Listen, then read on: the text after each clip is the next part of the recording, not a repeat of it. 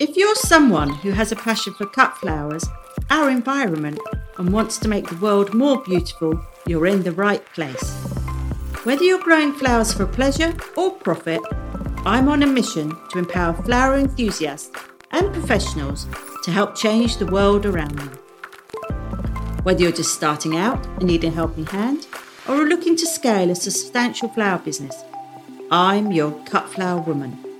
Welcome to the Cut Flower Podcast. Thank you very much, Amber, for joining me um, on the Cut Flower Podcast. I'm really looking forward to talking to you today. You don't live that far away from me, and we've never met, which is not great. So, uh, give us an introduction, what you do, where your flower farm is, and um, how you got to where you are, which is always, I think, flower farmers quite interesting because they come from all walks of life and they just and they just decide this is for them. Mm, well, yeah. Well, first of all, thanks for having me. I'm really excited to be here. Really excited to meet you.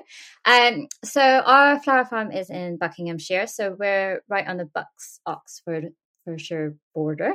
Um, and basically, uh, my husband and I we bought the farm about in 2012 um, and when we bought the farm it was a chicken farm actually so we took on a, a chicken business as a going concern so we had about 2000 free range hens.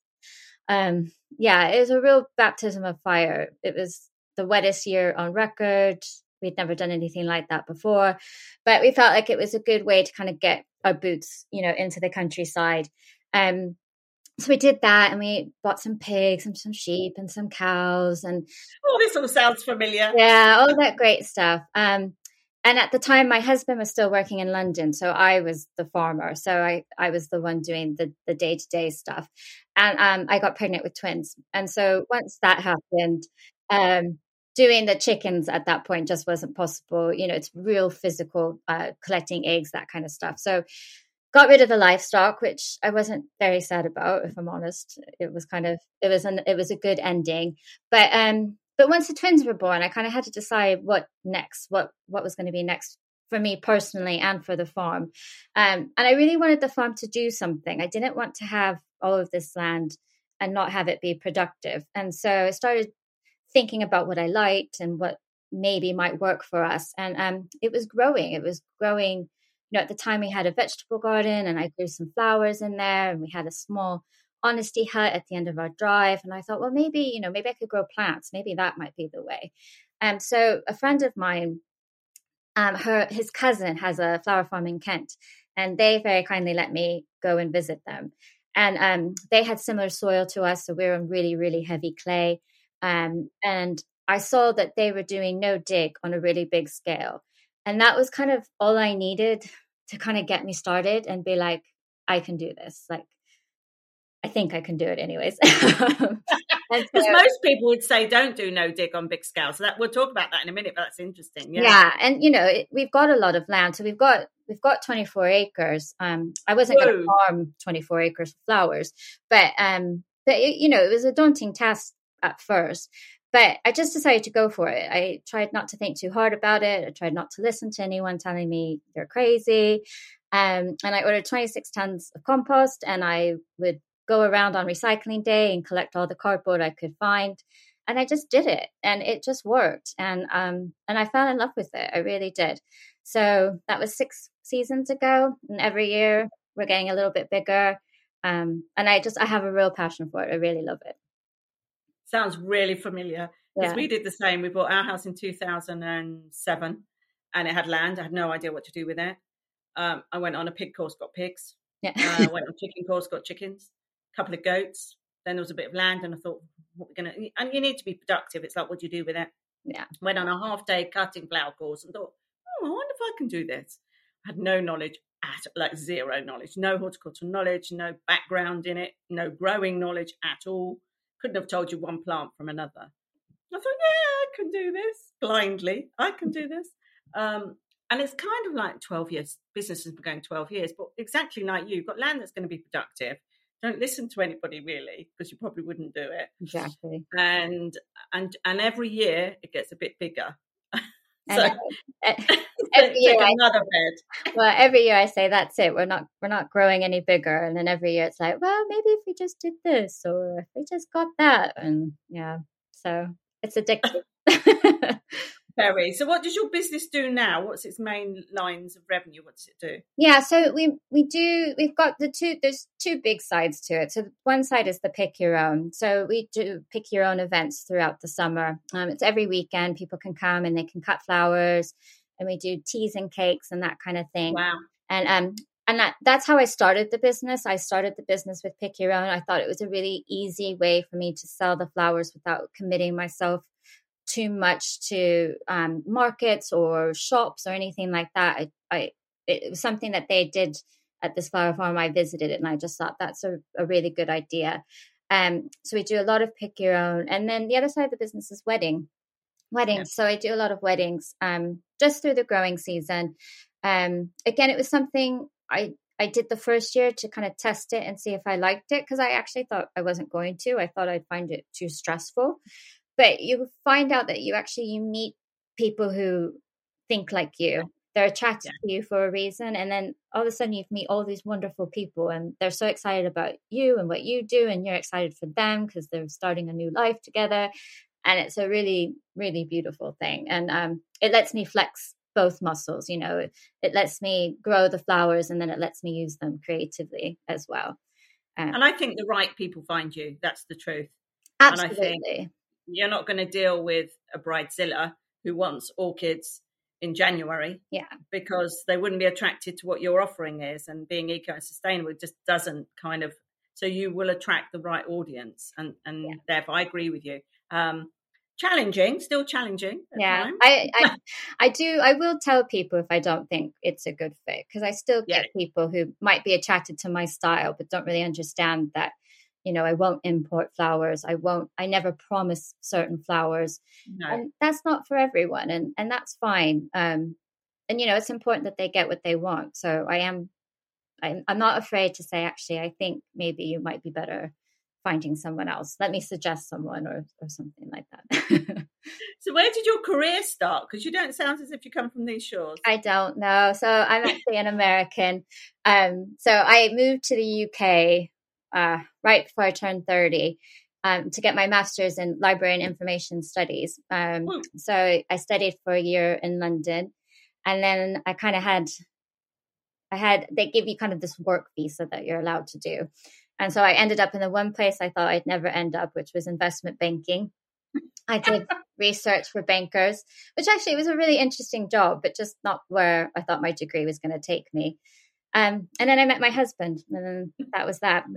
The rest is history. Rest is history. but I, I've spoken to lots of people on podcasts who are based in London and then move out and find an alternative life. So if you look at Bex Partridge, for instance, she was in London, moved down to Devon. You know, they tend to find an alternative way of living. Yeah. And that's quite interesting. Like you you jumped, you know, 24 acre farm is massive. Yeah. It was a we wanted bigger. We wanted like a hundred acres, and now we think, gosh, thank God.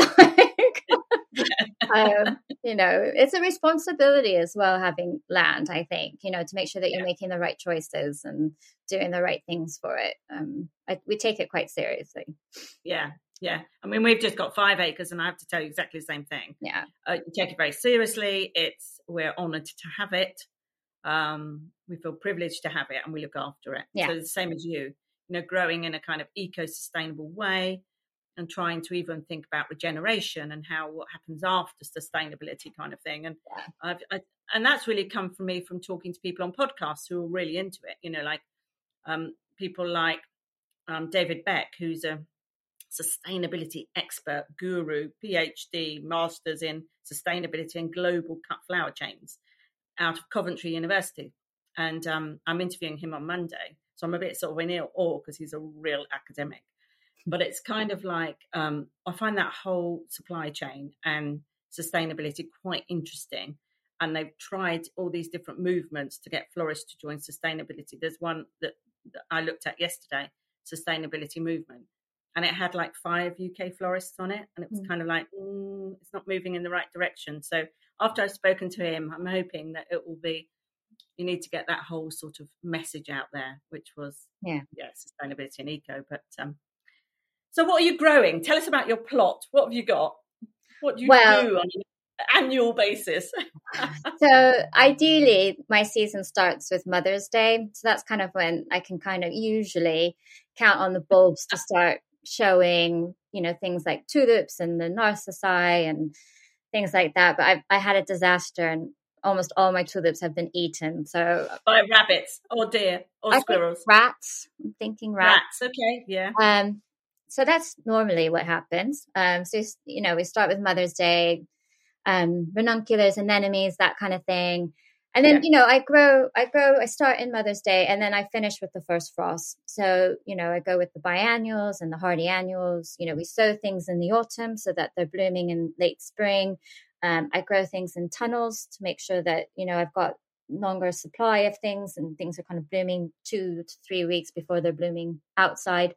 Yeah. Um, you know, and then trying to build up my, my perennial base, you know, to really think about how our climate's changing and how we need to change as growers with it. I think last year was a really good kind of indication of what direction things are going. And I think, you know, the last couple of years have been so dry um, yeah. that I think investing more in, in those type of plants is is a smart thing. But um, but I'll always grow the annuals that take me to the. Me too. never going to convince me not to go a dahlia or a cosmos or anything like that. Um, and I try and plan to that I've got some things in the polytunnel for later in the year as well, so that when I do get those first frosts, if they happen to come early, I've got a little bit of protection of things growing in there. Um, so yeah, so then I stop round about first frost, but then I do lots of wreath and wreath making and so that takes the end of December. yeah. And I've been drying more flowers as well, which I've got a strange, I've got a horrible obsession obsession with. Um, I just love them. So yeah. Mm-hmm. And really, that's, I mean, traditionally, I suppose when I started up 12 years ago, it was quite difficult to get more than a April 1 to a October, mid October season. But now, because you've got dry flowers and you can do leaves at Christmas and you can prolong your season with polytunnels, and you actually you can. I, I, went to I went to an American conference on um, the American Association of Cut Flower Growers mm. last uh, August in Boston to go and sort of see what's going on really because they're much bigger. Everything's much bigger, obviously, much bigger scale. And you know, we we think sort of twenty five acres is a lot, and they'd be going, mm, okay. Mm. And that was really interesting. And a lot. And I what I learned there was about forcing tulips. Yeah. And how you could buy tulips that were had been treated for five or, or nine weeks um, and then you could buy them already pre-chilled, and then you could pretend it was spring. Hey ho, in the polytunnel, and they would come early. And I've known people in the UK try it, so that's my plan this year to try it. And then you would get tulips probably from mid-December. Oh gosh. Yeah, mid December, I've known people have them, and definitely for Valentine's Day, and definitely for Mother's Day, and definitely for January. So it's kind of like, okay, now we've got a 12 month annual calendar if we can make this work. Yeah um, it's limited and there's only certain varieties of tulips and and then i went on a course in the us of course you do um, uh, run by somebody who that oh, that's all they do. They grow tulips that that come in the winter in vermont. Now if you can grow tulips in vermont surely i can grow them in milton keynes. I would have that's so. my, that's my plan. So it's kind of like we could have a 12 month calendar and once we get that, that's more exciting because it means there isn't, you know, we can cover all seasons. Yeah. Yeah. So, and take away, I think, that stigma that people feel like they need to import flowers through the winter months, you know, and I feel like, yeah, if you can make it available, it, it would be quite a powerful thing. And dried flowers, like you say, are really in vogue. Yes, they really are. They kind of, I use a lot of them for my wreath making. And this was the first year I dried enough to sell as bunches as bouquets, and they've done really well. I've been I've been pleasantly surprised. So, you know, mental note to kind of keep going. Grow more. Yeah. How many helichrysum and limonium seeds can you actually sow? Exactly. so, what challenges do you think flower farmers face in the main? I think, I think, I think the main thing flower farmers face, and I certainly I feel it, is kind of getting the right stigma attached to them. I think for me, my biggest pet peeve is when someone calls my flowers wildflowers. Yeah, think, or meadow flowers. Yes, eh, they, you know they think just because that you know they're English flowers that that's what they are, and there's so much more than that. And there's so much love and care and attention that goes into those flowers. And I think British flowers get a bad rap in that sense that, you know, that they're short lived, that there's only certain varieties that you can grow, and that they don't last as long. And I just, and, and I think with florists that they think they could never do an event just using British flowers, that they have to buy in imports to make these events possible. And I don't think that's true. And I think I think that's the message we really need to get out about British flowers is that they're here, they're available. There's loads of people growing them. They last so much longer in the vase. They smell, they've got scent. Um, and really understand, you know, making people understand what is so beautiful about them. I think they get a bad rap sometimes in the press. Um, Definitely. And I think, you know, if you think about roses, you know, these roses that are imported from Kenya that barely open, that don't smell, you know, and then you get a David Austin rose and it's got it's full of scent and it's opens up into this beautiful petal fluffy magic, but it only lasts three or four days. And it's like, well, which which would you rather have? Um, and for me, it's a no brainer. Yeah. So I think, you know, I think that's the challenge we have is informing people about how wonderful they are and how accessible they are. Yet you can find them. That there's there's probably a flower farmer just down the road from you, and you Definitely. just more and more. Yeah, I've noticed over the twelve years so many more, so many more startups because I run um, startup businesses for flower farmers. How to start your flower farming business, and there are loads. Yeah, more and more people are really surprising me. They're sort of transitioning now of all sorts of careers. Some of them are just doing it part time. They might be nurses or teachers. Some just might be having a second career, lots of that, second yeah. careers. And there are definitely more.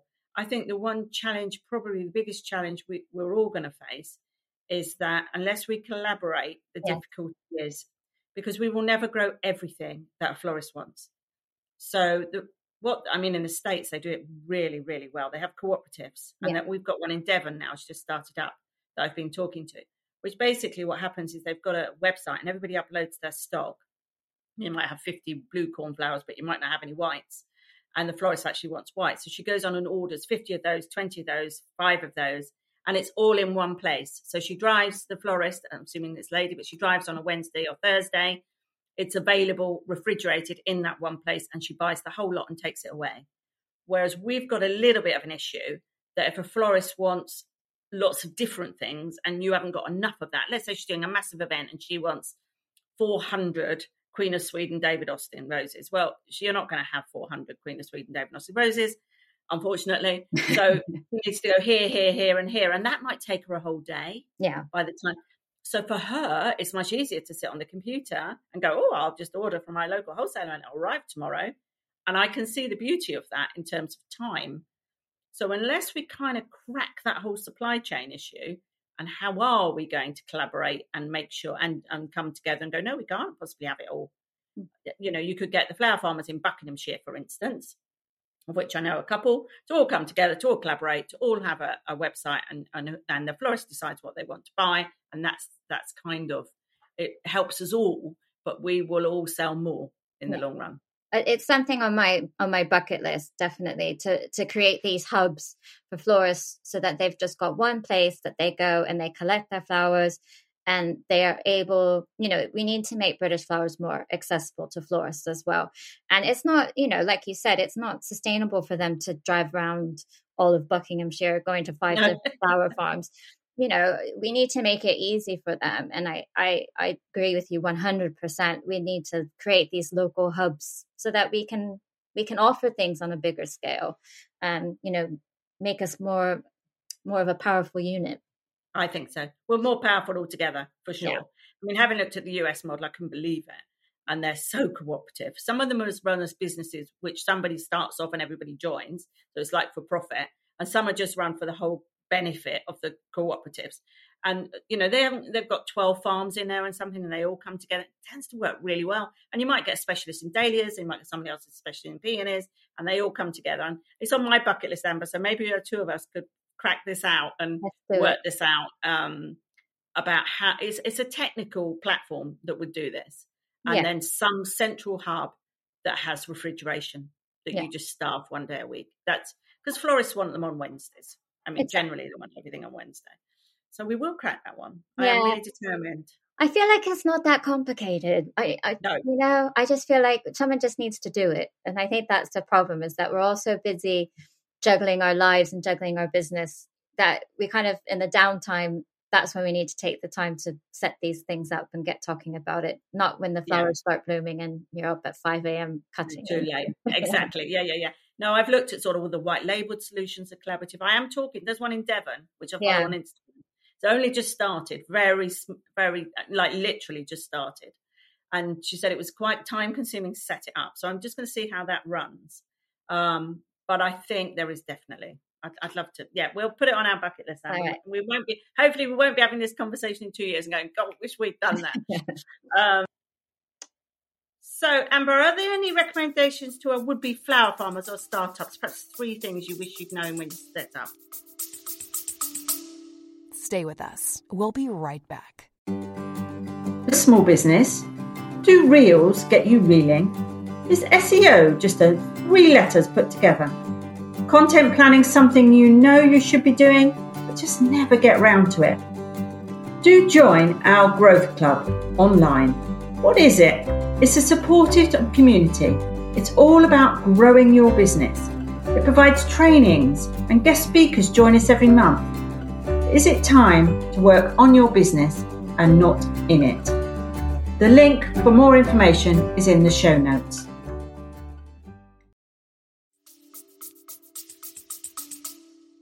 Yeah, I think I think for me the number one thing to tell new farmers is to kind of really value their product and to charge the right price.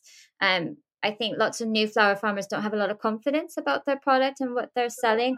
And I think that they really need to think carefully about how much they're charging so that they don't undervalue themselves and then they also don't undervalue flowers that are in the market from other flower farmers. You, you don't want there to be ever this idea that that British flowers are cheap. They're not cheap. They they have a value. Um, so I think that's my number one piece of advice. Um, secondly, I think also like when I was starting out, I tried growing everything, and it took me a really long time to realize that there's just some things I can't grow. You know, I I cannot grow Japanese. yeah, yeah, exactly. Yeah, um, like Japanese anemones. Like they do not grow here. Hydrangeas, they don't grow here. And um and that's okay. You don't have to grow everything. You have to just kind of accept what you can and what you can't and and and be happy with that and the things that you can grow grow really well um but that it's okay not to grow everything um and then one thing i i didn't think about too carefully when i started and i always regretted it's just weeding how to manage weeds. I know it sounds really basic, no.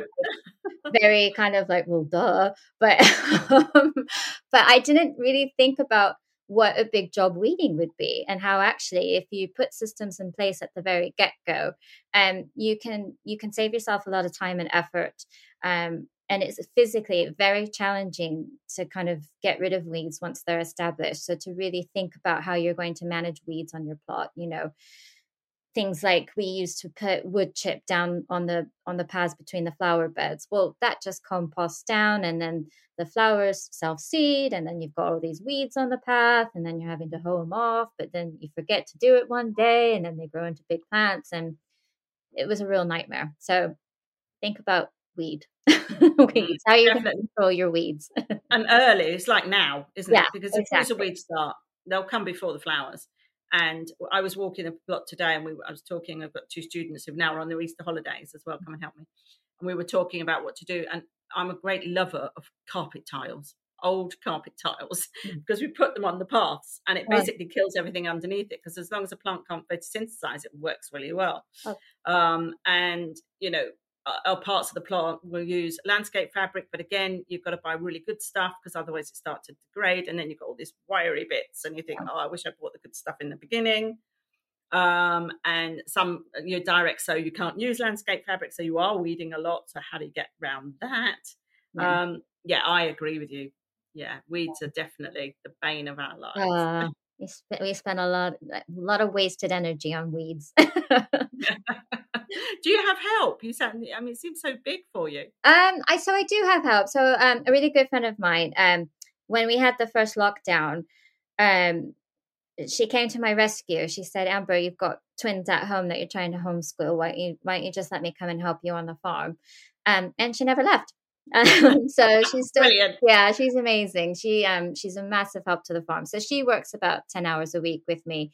Uh, but really, it's just the two of us. My husband, he does like all the big landscaping jobs, um, and he's amazing in that way. Um, but he's got a job that he does as well. Um, so when it comes to the flowers and the business and all of that, it, it's it's mostly me, and then Lisa helps me massively. And then Yeah. Yeah, I've got a husband as well with, with I mean, he's in the construction business, so lots of diggers. no, And if I want him to do anything that involves a digger, no problem. yeah. If I want him to do anything, you know, JCB or anything, unload stock or something, no problem. Anything else? Mm, not so interested. It's got to involve a little toy, I think. Don't ever listen to this or let him know. Well, I think Martin would like to be a bit more involved, but I won't. I have. I'm not letting him yet. so, what's your biggest mistake or learning, would you say, along the way? Well, I think it's the weeds, if I'm honest with you. I think I've really learned the hard way when it comes to that. And um, you know, now you know, now we've like you mentioned the landscape fabric. So we've got that on all the paths. We actually sweep it to get off any dirt, um, just so that there's nothing there. We started covering some of the beds with landscape fabric.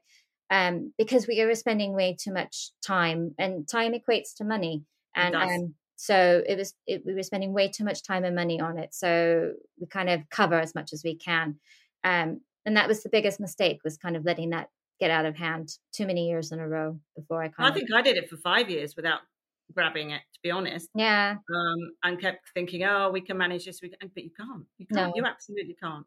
especially when you Um, get to a certain size you just realize actually we need to we need to be doing things smarter now um, Yeah. We tend to. We've got we've got three uh, rare breed pigs, and um, we move them around the farm, shall I say, when we want another area cleared. so we get them to go off there and trough it. My husband said to me today, "Well, you know they were there, and now they've gone back to the, where their real home is." They said, "But the nettles started growing again. What are you going to do?" And I thought, "Oh, I know. They'll come back anyway. You've got to pull them out again." So it's Yeah. like, ah. Who do you think's inspired you in your career? Who's inspired you to do this mad thing? Well- buying 24 acres and move yeah out. i mean so with the flower farming you know it definitely wouldn't have happened um if it hadn't been so it's beck and jen from um blooming green so they're the ones down in kent i wouldn't have done it if they hadn't spent the time to talk to me they shared their knowledge they inspired me they were so supportive and um that whole day that's that was that was my inspiration. That was kind of really what got me started. Um so i wouldn't have done this if it hadn't been for them you know and i will always be thankful for that moment in time where they kind of showed me what was possible. You know after that too then you kind of start looking more into it and at the time is kind of when um Erin from Floret was really taking off and Oh. yeah and she's you know she's amazing and and she inspired me because she was so giving with knowledge as well she she gave so much of her knowledge for free and i found that like what she does is amazing but i just thought as a person as a human being like what a beautiful thing as well to kind of you know i know Yeah. she she does quite well you know she's very successful um but i think that stems from her sharing you know and, and being this encouraging role model for people like me who are just starting out who like you didn't know anything about flower farming and all of a sudden i had this wealth of knowledge at my fingertips it was amazing yeah, um, no, she's brilliant. yeah she really showed me what was possible and that was yeah that was She's fantastic definitely the beacon. You know, if all of us were going to name one person that had given us an inspiration, she'd definitely be it. yeah And and you know where she grows is the same climate as us, Yeah. which kind of gives us the same um, background too. Yeah, I mean, amazing, Yeah. absolutely amazing. So yeah, it'd be nice to go and do some work experience on her farm. I'd love to follow you around like a puppy dog I suppose that teaches us all really that if someone comes to us and says, "Can I spend a day on your farm?" the answer is yes. yeah absolutely Do you want to come and learn? You're not in competition with me. I'd rather collaborate with you. Come and see what we're doing. Um, I think people are always shocked by how intensive it is. yeah I, you know, you don't need to grow. You don't need to grow over a massive amount of land in order to get, you know, an acre. You could start a flower farm. yeah Uh, but I think people have visions you need five acres or 10 acres or 20 acres. You don't because it's quite intensive, isn't it? The way you're flower farming. I think that's always a shock to some people. And I'd, I'd welcome anybody who wants to come and have a look. Yeah, I, I'm always happy to share knowledge. And, you know, like you said, yeah, I'd rather work together than, than, you know, I think that's one thing I really like about the flower farming industry is I don't, I don't feel like there's a strong sense of competition amongst us. I feel like it's very supportive. And if I've ever have a problem or if I need something, I know I can just call someone and just have a moan or be, have you got this? or, yeah. We've got 40 degrees heat for three weeks in a row. What, how do we irrigate? That was like last year. It was just like, oh. Yeah. Uh, yeah, I'm the same. So, any favourite books you'd recommend? Florets, obviously. Yes. And which ones would you take to a desert island? Yeah, so I'd obviously recommend Florets. Um, I think it's amazing. I've also started um Rach- reading Rachel Siegfried's new book. New book. Yeah, the Yep, Green and. Cactus one about yeah perennials and shrubs, which you know talking about the environment and stuff. I think There it is. Da-da-da-da. yeah, I, book, actually. Because I'm really enjoying it because it's another Yeah. take on flower farming that I think hasn't been explored as in depth. So I think the timing on that was impeccable. Um, and I, it's it, she's got a wealth of knowledge, so I'm learning a lot from her.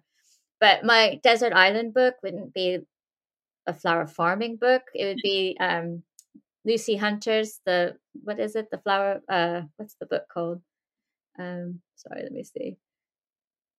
Oh, the Flower Hunter. Oh, I haven't read that. Oh, you must. It's just it's it's more about floral design, but you know she's she's seasonal, she's um sustainable, and it's just when I'm feeling like a bit creative. Why am I doing this? well, I just even creatively feeling a bit sapped. I just look at that book and it's like, oh yeah, okay, I can I can go back Ooh, into the that's world. going in my Amazon basket this afternoon. then. yeah, it's a great one. I really love it. It's beautiful. Stay with us. We'll be right back. The new Plants of Distinction Autumn Catalogue is now available and contains over a thousand different flower and vegetable seeds with over 150 new and exciting varieties added this year alone. Cut flowers in an extensive array of individual colours are a speciality, and added to this are many unusual annual and perennial seeds, together with the hard to find heritage favourites.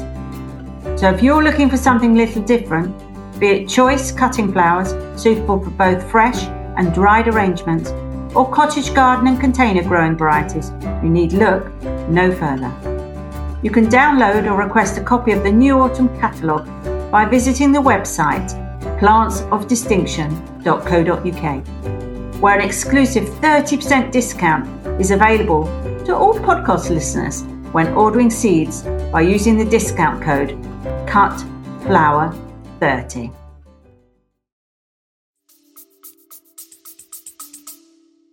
Yeah, I I came across a book that I am not a woo person at all. In fact, if you spoke to any of my friends, they'd go, "You are the least woo person we know on this planet." But I listened to somebody on sort of Radio Four or something, and I came across this book, Oh, Manifest. It's called, oh, and it's about seven steps to living your best life. Now, manifestation is always I've always thought, oh, I'm not sure that manifest. You know, you can't. I'll have a Ferrari by Friday and it arrives. Doesn't kind of work for me. But it, she shouldn't have called it manifest because it's not really manifest. It's about what do you really want and how you're going to get it. yeah. And it's quite easy. I mean, it's not a very big book. It's Hmm. also an audible, so you can listen to it out in the field, which I've done, and then you can write in it and make notes on it. And I have to say, I have taken some bits out of it. Hmm. Um, and it's quite interesting because she talks a lot about envy and jealousy and about, you know, when you're scrolling on Instagram and you go, oh, I'd like mine to look like that. And oh, that looks really lovely and I'd like that. And she says, turn that round into inspiration. Hmm. So look at it and go, well, that's great. They've got that. And I'm really pleased for them. And I wonder how I could have that too, which is a completely different mindset to, oh, their farm has 300 times more dahlias than mine does. And their varieties are lovely. And I wish I had them too. You have that kind of scrolling mentality. Yeah. Um, so it was just like if you could pick up tips, it, I recommend her. Yeah, I recommend kind Roxie if you want to manifest, but I don't really like the word manifest. So, any plans? What next? What you're gonna you're gonna expand more? What are you gonna do? Well, yeah. So this year we um we have expanded this year. So I was speaking earlier about um Martin. So he's um landscaped a new pick your own area. And the idea is because before the pick your own was kind of it, it was mixed in with all of the flowers that I use for my own events. And I was having to tell people when they come, you know, don't cut that. And, you know, have to get a little bit antsy about things. So I decided just to separate it. And so Martin's created this new space for pick your own, and it's got gravel paths and raised beds, and it's Ooh. beautiful. So we're planting in it now, but you know what it's like. You kind of think like, oh, come June, it'll be full of flowers, but it won't be. So, so hopefully by the end of the, the season was when it will really kind of take off, and then definitely next year that will be when it's completely in its stride. And it's just a safe place for people to go. They know that they can cut anything they want. I then know that in the flower field, I can cut everything and it doesn't matter because the pick your own people have their own space. Yeah. Um, so I'm super, super excited about that. Um, and you know, we were talking about the hubs earlier, and it is it is on my to do list for sure. I really feel really passionate about making British flowers easier for florists to get. I think that if we want to change the way they use flowers, we need to help make that happen. Um, and so, you know, it might not happen this year, but I'm hoping, you know, next year to have something kind of in place. You know, it might even just be me and a couple local flower farmers that get together and say, yeah, okay, start it small, see what happens. Yeah. I mean, I know two or three near you, for instance, because yeah. obviously I'm the other side of Buckinghamshire, but not far. Yeah. And um, you know, and I, I buy from from two of them anyway. Yeah. So if I haven't got enough, I'll drive over there and that kind of thing. So I think there's, I think there's definite collaboration to be done. I think so yeah. too. Yeah. So quick fire round. What's your favourite bloom? Peony. Is it? Yeah, it's my wedding flowers. Yeah. Ah, I know. They're sh- romantic. Yeah, they're short lived, but they're just when they're here, they're so special. They're so amazing. And I like that you have to wait so long to cut them. You know, you have to wait three years, right, before you're allowed to harvest them. So, but know, then they live for something like 50 years anyway. So, so, it's like they're going to outlive us. I mean, I don't like to say this, but you know, it's almost like the life of a donkey. So even if they're only here for a short period of time, they're yeah. going to outlive us. So actually, it's our heritage to just leave them there. Ah, that's a good way to think about it, definitely. but you have got to wait three years, so you yeah. have got to be really patient. It's a really long three years. What's your favourite job on the farm? Um, I feel really lucky because I love, I just love almost everything about the farm, and it might sound, it might sound really cheesy, but my favorite thing is is welcoming people to the farm. It's it's hosting people and yeah. watching them walk away with a handful, you know, buckets of blooms, and they're happy. And I could have had the worst start of the day. I could have been up at five and I could be tired and maybe hungover, who knows. and every single time it cheers me up, no matter what. You know, I kind of think, oh, I'm like tired, I don't want to do this. And then people come and they leave happy. And it's just like, it's the best, it's just the best thing. I love it. That's why you do it. It is, yeah. So if you won the lottery, what would you do? Um, I tell my husband to quit his job. Ah, and then we yeah. would do it together. I think, you know, kind of, yeah, we would, uh, we would, I don't, we've got a lovely life and I think, you know, my husband doesn't like his job and I would love to be able to give him a way not to do it. So yeah. I think if we could do this together and know that financially we were going to be okay, I would do that in a second. Yeah. Yeah. I wouldn't give up at all.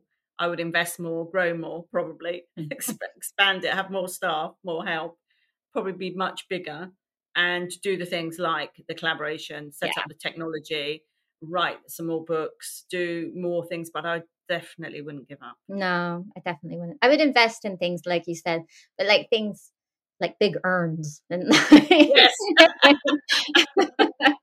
like fun things to play with and yeah. Yeah, definitely. That would be nice, wouldn't it? Yeah, things to play with, more equipment, bigger farm, yeah more just more things really with 24 acres you could have you know five acres of that could be pick your own i mean it yeah be. it could be yeah but it, yeah it could be but then it's all the infrastructure that goes along with it you know and even though there's 24 acres, it's not always 24 acres to get to use as you like. You know, No. there's always Yeah. regulations and that kind of thing that kind of Yeah. um, get in the way. But Christmas trees or something. Who knows? yeah, more greenery, more foliage. More green, more foliage. Don't talk to me about foliage because I lost so much in the frost. Uh, yeah, Pittosporum should have just gone up and fleeced them at night, and I didn't. yeah, So on my list is to go to the wholesalers and buy Pittosporum that are fairly well developed. yeah. All my can't cut those for three years. well, all my eucalyptus is gone. It just not happy. Brown. Did it brown? Is it brown is brown is brown. on um on the Hardy Eucalyptus website, I did notice a blog about them all going brown. And I haven't read it, but I think it might say cut them back and see if they come back. Yeah. I yeah, don't know. Mine are brown as brown as well. I mean, we're talking about an Australian plant, aren't we? Living through frost, Exactly. and it just doesn't like it. So mine are all brown, and I'm not quite sure what I'm going to do. Yeah, I'm gonna cut them all down, you know, quite low. If they come back, great. If they don't, they don't. But yeah, I mean, that was a proper freeze, you know. Oh, I know. They're, they're I've never lost Pittosporum ever not- yeah, because it's fairly sheltered. So we lost all of those. We lost all the eucalyptus. So now I'm sort of thinking, oh, foliage, foliage, foliage. yeah. I think So I think we're all in a similar boat. I think it's going to be it, it'll be an interesting year for foliage. I think. In the I know. it's like, what trees can I go and buy now that will give me foliage? But yeah. Mm. Hey, hey, that's the life of a flower farmer. Exactly. Yeah. Kind of roll with the punches. Exactly. Well, until we win the lottery and until we set up our collaboration and white label, that would be fabulous. I want to thank you, Amber, for coming over. And we've got all of your details in the show notes. So if anyone that wants to come and pick your own, anyone wants to come over and look at wedding flowers and talk to you about wedding, they know where to find you. That would be lovely. And I hope we continue the conversation into the future. Who knows? We're not that far away, are we? I know you. You must come and visit. I'd love to have. I will. No, I definitely will. Yeah. This, you know, come the summer, I definitely will. Yeah. Well, thank you very much for having me. I've loved it. Thank you. Could have gone on for hours. Thank you.